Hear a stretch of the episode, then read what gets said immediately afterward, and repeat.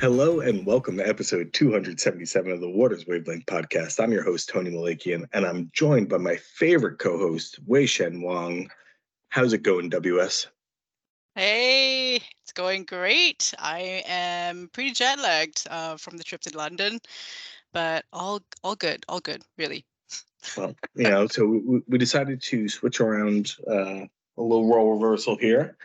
Um, so if you want, if all you care about is the conversation with Joe Wald, so we have Joe Wald um, uh, from uh, Bank of Montreal, and we're talking about. Uh, I'm doing a fantastic job as the host right now, but we're going to talk about market structure and uh, some of the SEC's uh, new uh, market structure proposals that they have out and how that affects electronic trading skip ahead. We have timestamps and stuff like that. But Wei Shen and I are going to talk a little bit about some of the things that are going on here at Waters Technology, and we're going to talk a little bit about her trip to London. So again, skip ahead if you don't want to hear about us. But this is the good stuff right here. So, sure is. Shen, this week, well, no, actually, it was it was on Friday. We published uh, a story. What was the headline? Aladdin Trader, or what is Aladdin Trader? Yep, uh, I'm pulling it up now. it's we only worked on this story for over 18 months and we don't even know the headline of the story off the top of our heads but it, well because it in fairness it changed a couple of times right so the headline is what is aladdin what is aladdin trader uh, blackrock's fixed income tool still a mystery yes. yeah so it was funny i was going through a Google Doc that I had um, at the end of 2021. As a team, we came up with 12 stories that we wanted to address in 2022. Okay. And so we kind of just laid them out. Here are 12 stories. Some came to fruition. Some of them just, there was nothing really there. We kind of thought that there might be something there. Didn't really work out. Aladdin was supposed to be kind of a profile of Aladdin. And then it turned into,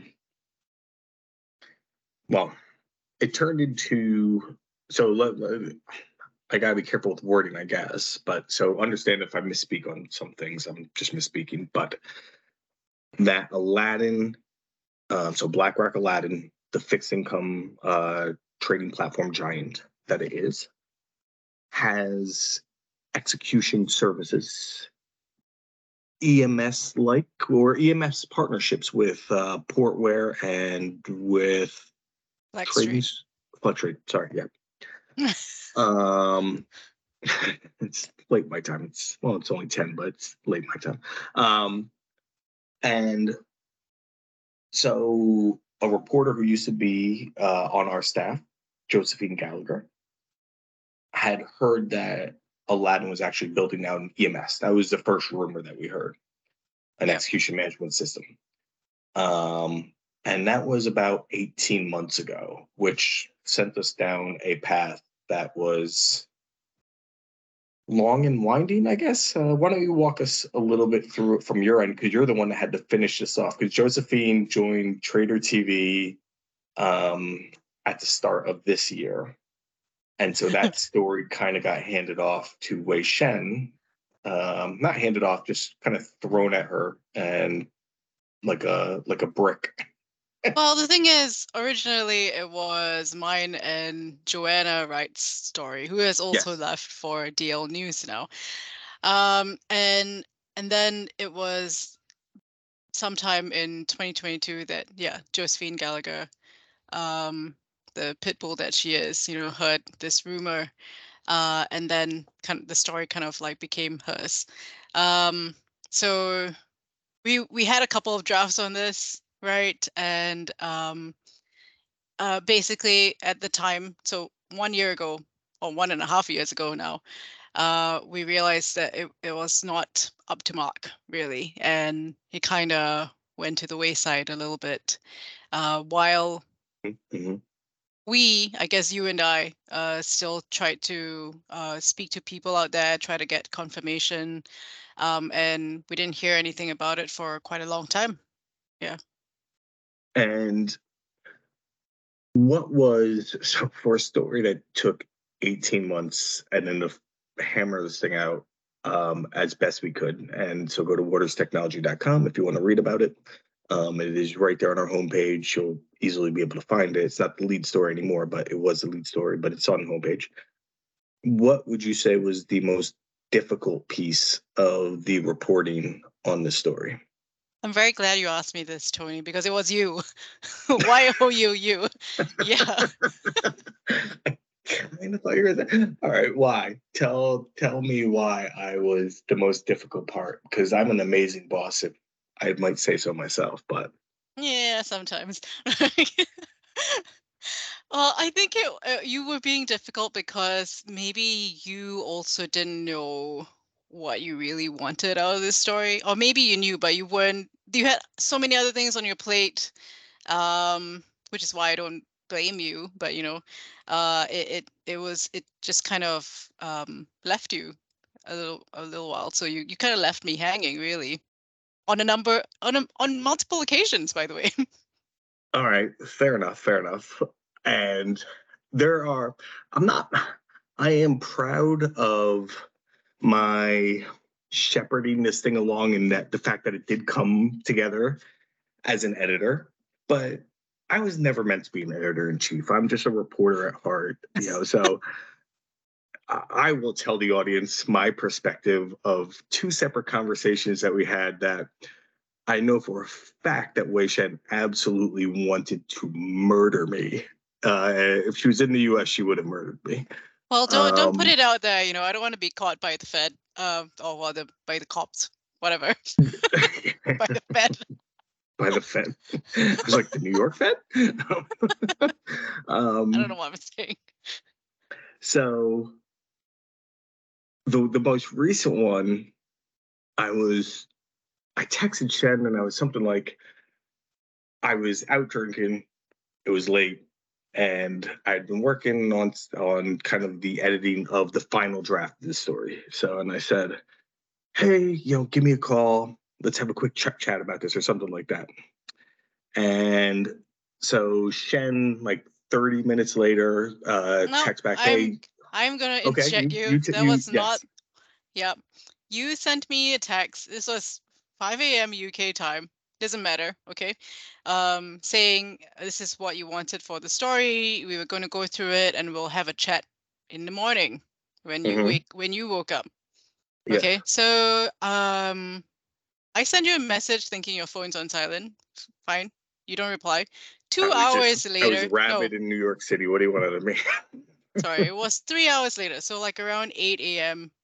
8 a.m. UK time, okay, which is definitely really late your time. You were like, call me on WhatsApp. Mm-hmm. And so Shen, it, it took a little, like maybe 30 minutes later, she called me as I asked her to do. And I picked up the phone, and I'll do this without cursing or anything like that, just to save Shen the. I don't need her to be more pissed off with me, but she was like, I, I go, Shen, it's four in the morning. What the hell do you want? Like, I've been working all day, you know, can I have some time? Like just she's just like you told me to call like look at your messages. You told me to call you. Yep. Yep. And yeah. then you conveniently forgot all about this and when we were meant morning, to chat. Yeah. That was that was even funnier because I see my, you know, as anybody who's ever been drunk and looks at chats the next day, you know, you kind of look like, all right, what I sent, I, I see what I sent to Wei Shen. Actually, here, let me pull it up.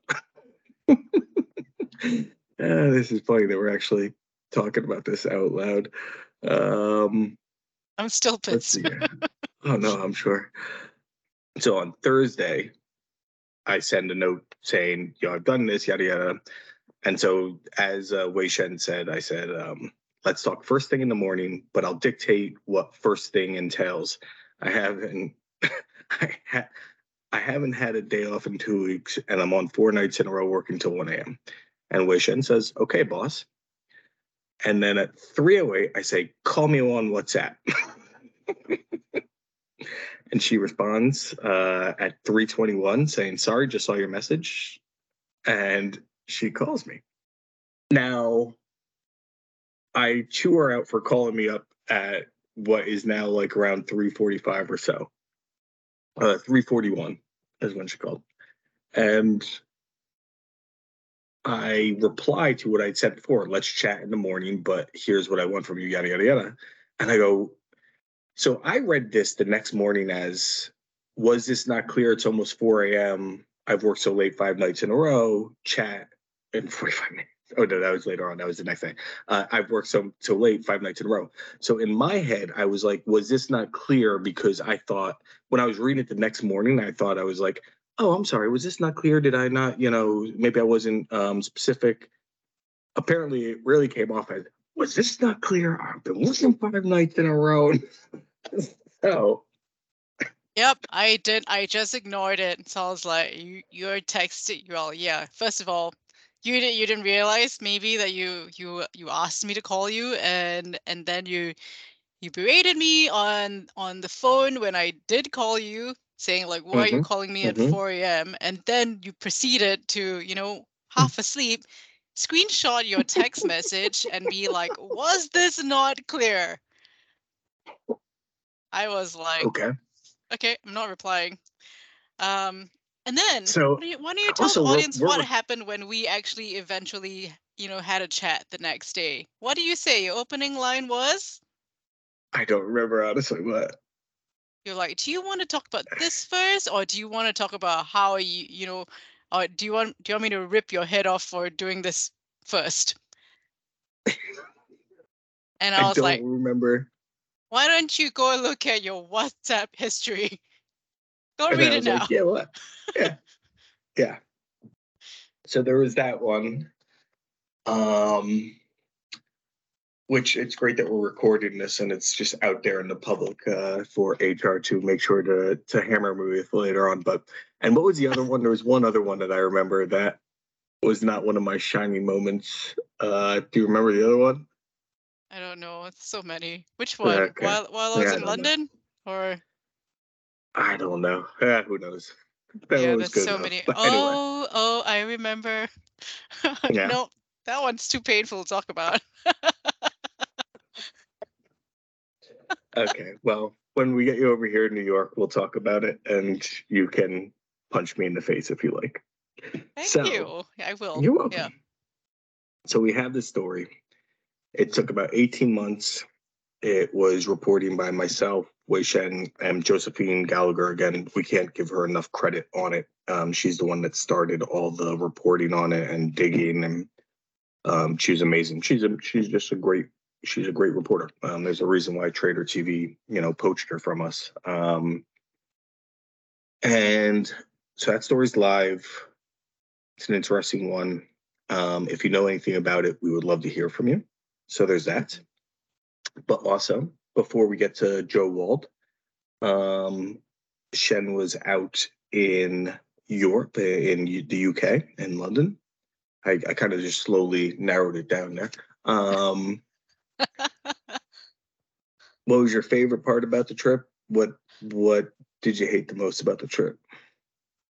Oh, I didn't I didn't hate anything really. Uh, what I loved about it was that I got to hang out with the kids. Mm-hmm. Um, and if Reb does feel the like them, yeah, with the minions. If Reb feels like their mom, oh, actually, Reb has started calling me grandma because if Reb's their mom and I'm Reb's mom, so I'm their grandma. And we have so is, many HR violations that we are definitely airing to the public right now. I don't think that's a violation. We just want to care for them, you know. Yeah. And um, yeah, I really felt like that. Uh, so it was really nice to get to hang out with them and like work alongside and sitting next to each other. Um, you know, brainstorming here and there, um, and having lunch together. We we we got like Tesco meal deals. That was fun. I had a lot of good food. That's awesome. um, but I'd say my favorite part of the trip was the end of it, where um, well, Reb and I and two of our very good friends uh, went went down to went down uh, southeast, I think, to uh, this village town town called Rye, uh, and it was just a nice time, like um, uh, chilling, having meals together, lots of wine. Yeah, that it was nice, awesome. relaxing it was a good relaxing time before I uh, had to take a 13 hour flight home, well, to Singapore. I was, I was insanely jealous. I was like, I was like, oh man, I wish I could be out there right now. That that looked like it was a lot of fun. So, um, yeah, we and we saw two seals. Shen in the in the water, in the water. Shen, this, this time Shen in the water. sends me a photo of I got to see seals. And so she sent me photos, but these things are like the, the way the photo was shot it was just nothing but land and these dry seals on land. And I go, aren't they going to die? Like, like where's the water? I thought seal, seals like live by the water. Like, what's happening here? And she's like, oh no, the water was behind me. I go, okay, that makes more sense. It was, it was, but it's quite far out. So that was um, on a weekend trip to see um, a friend up in uh, Lincolnshire. And uh, we went to this place called Donna Nook, which is where um, seals, some seals go to uh, give birth. So it happened to be like birthing season, uh, and so we went up to see the pups. And so they give birth on land, and they stay on land. Uh, the the pups actually stay on land for a couple of weeks before they go out to sea. Really, so they are land animals for a while. you see, if you were listening to this podcast and you thought that this whole thing was just useless, you just learned something about seals that you can now take uh, with you and uh, go with uh, you know to, to to use at your next uh, holiday party as trivia for people. Did you know that seals, when they're born, they stay on land for a couple weeks or whatever? Anyway, let's get to a real expert on something. How about that? Uh, yes. Joe Wald, BMO. Uh, we're going to talk market structure. We're going to talk about um, the SEC's market structure proposals and what that means as far as brokers, as far as exchanges, about just the trading community. Um, so yeah, let's get to and it. now on to the class. what an amazing dismount. Goodbye.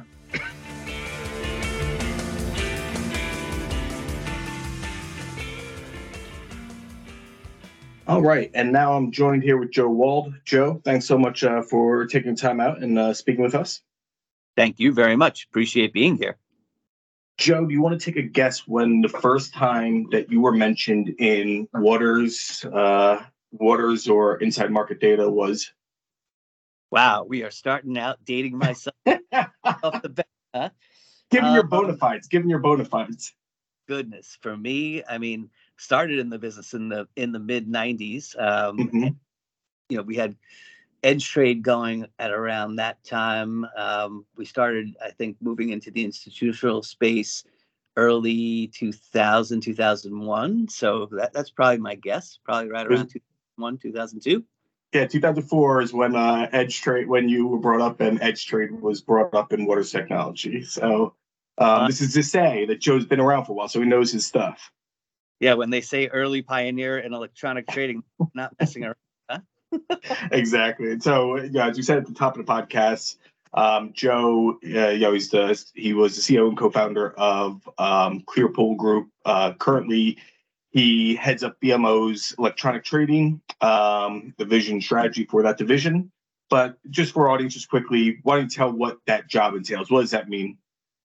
Uh, so really, it's just kind of setting the strategic direction uh, and vision for for BMO's electronic trading business, uh, covering both the institutional side of the business uh, as well as the broker dealer side of the business, which was the the traditional Clearpool business, uh, and doing so now globally, which is pretty amazing, uh, both in North America, U.S., and our home market of Canada, and EMEA, which we launched about a year or so ago. So. It's been fantastic, really working with a, a, tremendous group of talented people um, and really, you know, seeing some tremendous growth uh, in, in, you know what we're trying to do. So it's been been fantastic. Love being part of BMO. Awesome organization. Fantastic. And so the reason why we want to have Joe on is So on the podcast and on the Waters Wavelength podcast, and also just in waterstechnology.com, you know, we tend to talk more with you know the, the hardcore technologists, hardcore market data professionals, reference data professional, things like that. But wanted to have Joe on just to get his perspective around some of the market structure changes that we're seeing, um, because as market structure goes, the technology soon follows that way. Sometimes technology leads, sometimes it sometimes it follows behind, I guess. But this is a subject matter that I am not entirely comfortable with. I prefer to talk much more about like you know large language model generative AI, uh, you know market data stuff, you know things that I'm just more comfortable. I've been covering for 14 years, but so Joe, maybe you'll have to carry me along a little bit. But if we're looking at trends, if we're looking at um, if we want to start with the SEC's market structure proposals, what for you is changing the way electronic trading? Um, what are what are the most important things, kind of, from that SEC uh, proposal that are kind of changing the way that firms are thinking about how they address clients uh, clients' needs? Sure. I mean, th- th- there's a lot driving, and like you said, I mean, you've got kind of market structure that drives innovation. You've got regulatory reforms that typically drive innovation, uh, and then you've got underlying new technologies uh, that people begin to leverage. And I think all of those things come together uh, when it comes to you know electronic trading and, and kind of how we view our role and how we leverage technology and adapt to the regulatory environment um, and work with clients to kind of achieve kind of best quality uh, in terms of performance and execution. I think that those are the things that ultimately drive the day. Um, we can talk a lot about the big macro trend that that's kind of leading to all these changes first, and then kind of get into some of the market structure changes as well. But macro trend of, uh, uh, of systematic trading that is out there, and that's been happening now over the course of the last five to ten years. Um, and what I mean by systematic trading is this actual real science around measuring performance, measuring execution quality um, that's happening by the largest institutions in the world. Um, and, and that's happening across the board, even on the retail end of things. When you when you look at some of the new rules that are going to be proposed around transparency, around you know how orders are being executed and, and what the execution quality is, um, it's just this holistic macro trend that's happening. And the more you have investors focusing on the implementation cost uh, of their transactions, the more you have investors that are focused on getting the best performance uh, and then using that performance to judge their brokers, whether it's on the institutional side uh, in the way that big institutions are leveraging wheels to make decisions about where they route their flow to, or the the retail investor who's going to be using kind of new tools uh, that the SEC is is proposing um, in in terms of new reporting around transparency and performance. That trend really is is is shaking up the industry uh, in, in, a pretty profound way.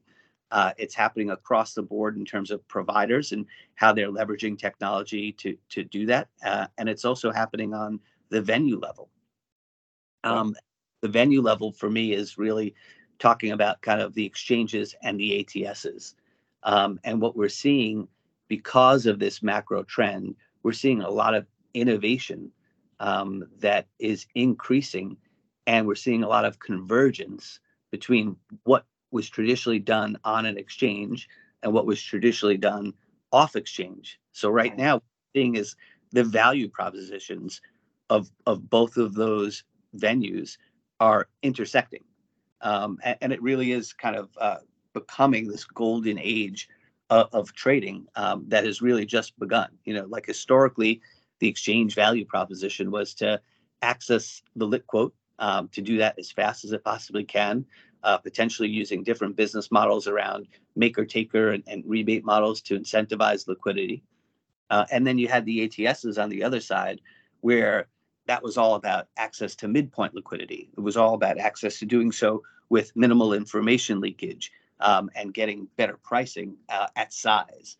And now those lines have really started to blur um, as you start to see this increase in systematic approaching approaches to trading um, and really leading to more innovation from all the different venues in order to really attract more liquidity and improve execution quality. So that big macro theme and then this kind of convergence are really shaping up to create kind of a landscape that a practitioner like ourselves, whose ultimate goal is to put them all together, leverage them within an algorithmic strategy, and then deliver an outcome to to to the ultimate institution or or, or trader, um, all come together in this this pretty magical way. Okay, so you know, so first of all, just uh, for listeners, and I'm not going to be an expert on this, so I pulled this off of uh, the website of Davis Polk, which is a law firm. But um, looking at these market structure rules, there are four bullet points I have here. You can expand on if you think that this isn't an all-encompassing list. But um, there's a new requirement for certain retail orders to be subject to order by order competition rather than being routed directly to market orders. This is the order competition rule. Um, the proposed regulation for Best Ex is uh, an SEC best execution rule.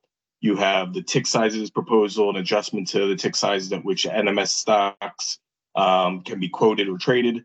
And then Rule 605, uh, proposal to expand the scope and manner of execution information that is reported under Reg NMS Rule 605. And let me tell you, nothing gets the audience more fired up than having somebody read off of a law, law firm's website.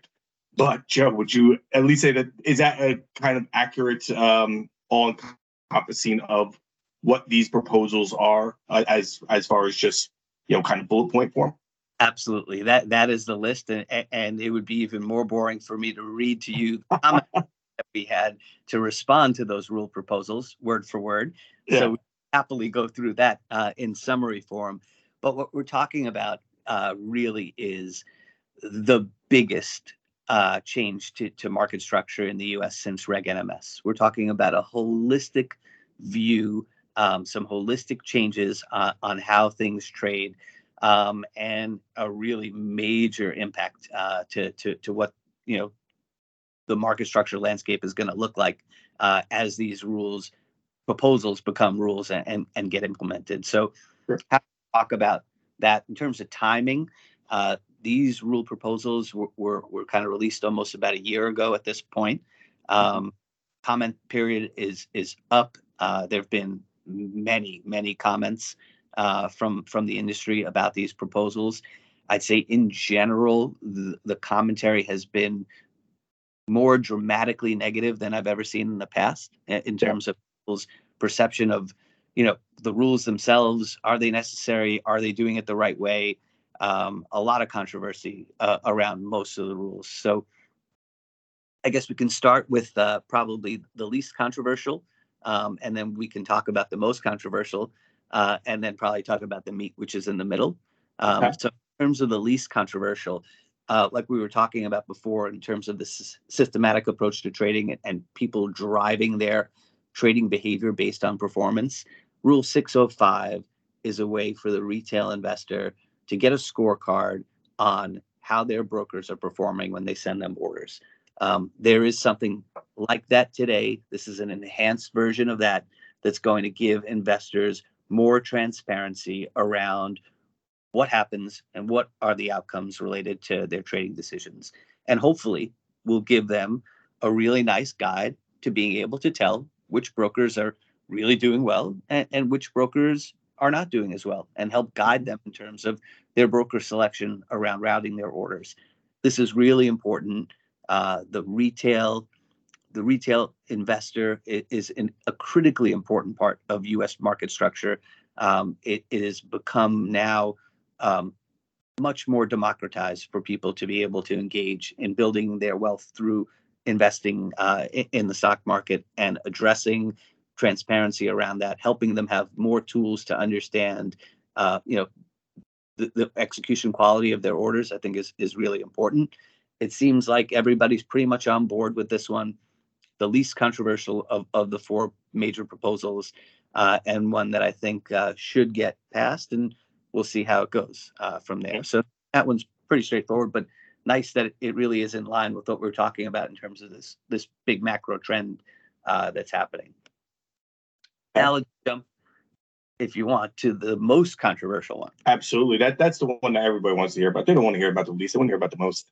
so the most controversial one is, is this order by order competition. Um, and, and, this is really an interesting one because the root behind it is this desire um, from the regulator, uh, and I believe a desire from all investors to create an opportunity where institutional orders and retail orders have more of an opportunity to engage with each other um, without any intermediation. Uh, and I think that where that's important is that as the retail market becomes a much more significant part of overall trading, that they are given the same opportunities uh, to trade with other investors um, at the midpoint. In the current market structure today, most of retail trading is happening uh, with the intermediation of a market maker. Um, and the market maker does a lot of things that are incredible. Um, they are really, you know, have created an environment in many ways to allow this proliferation of, of retail to exist. But there are opportunities for retail and institutional investors to interact based on how the market structure has evolved, how technology has evolved, how people who are leveraging that use it today that I think would be more efficient uh, than what we have uh, in, in, today's current market structure. Such as this rule. Goes, can, sorry, can you just talk about when you talk about that technologies have advanced? Because it's certainly for our audience, I think that's what they're going to want to really pinpoint on. How has that technology advanced? What do you think is the more efficient way of doing that using new newer technologies that are available to the market? Yeah, there there there are orders uh, that you can send in, on a conditional basis that allow you to go out without having to you know pick a place um, and waste a lot of time looking for flow to just say hey i'm here. If you're here too let's match. So mm-hmm. whole conditional order flow uh, you know kind of paradigm i think lends itself really well to being able to look for opportunities to execute at the midpoint or better if you're retail um, in a way that today's technology allows for where when when this all started it just wasn't there yet. You didn't even have that kind of order type. So um, there's a way there's ways of doing this that i think are important uh, and then the auction methodologies that exist today in order to do that uh, are, are there in the marketplace um, i think the issue with with this order by order competition rule is that it's very, very prescriptive. And it basically is saying that all orders from a retail broker have to go to this particular auction and then be eligible for a midpoint execution before they can do anything else.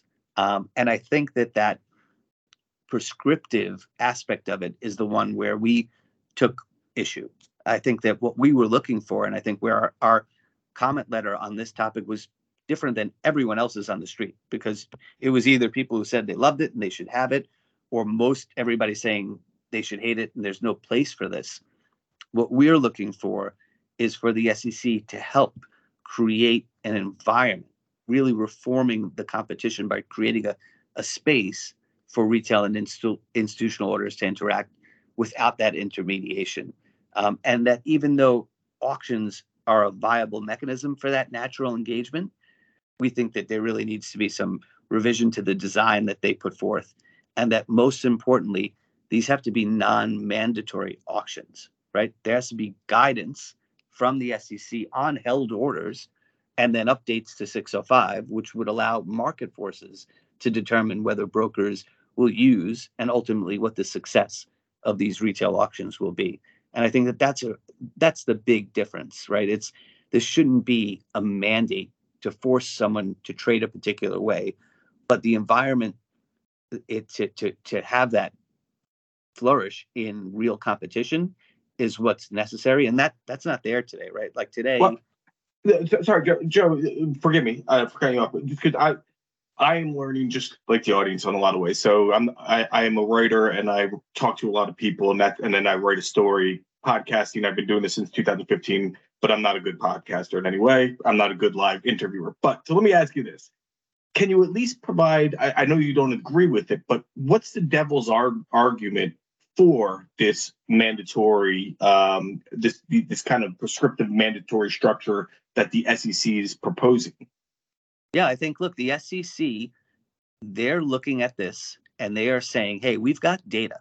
And this, I believe, is the first time they've ever used uh, the CAT to do this type of analysis.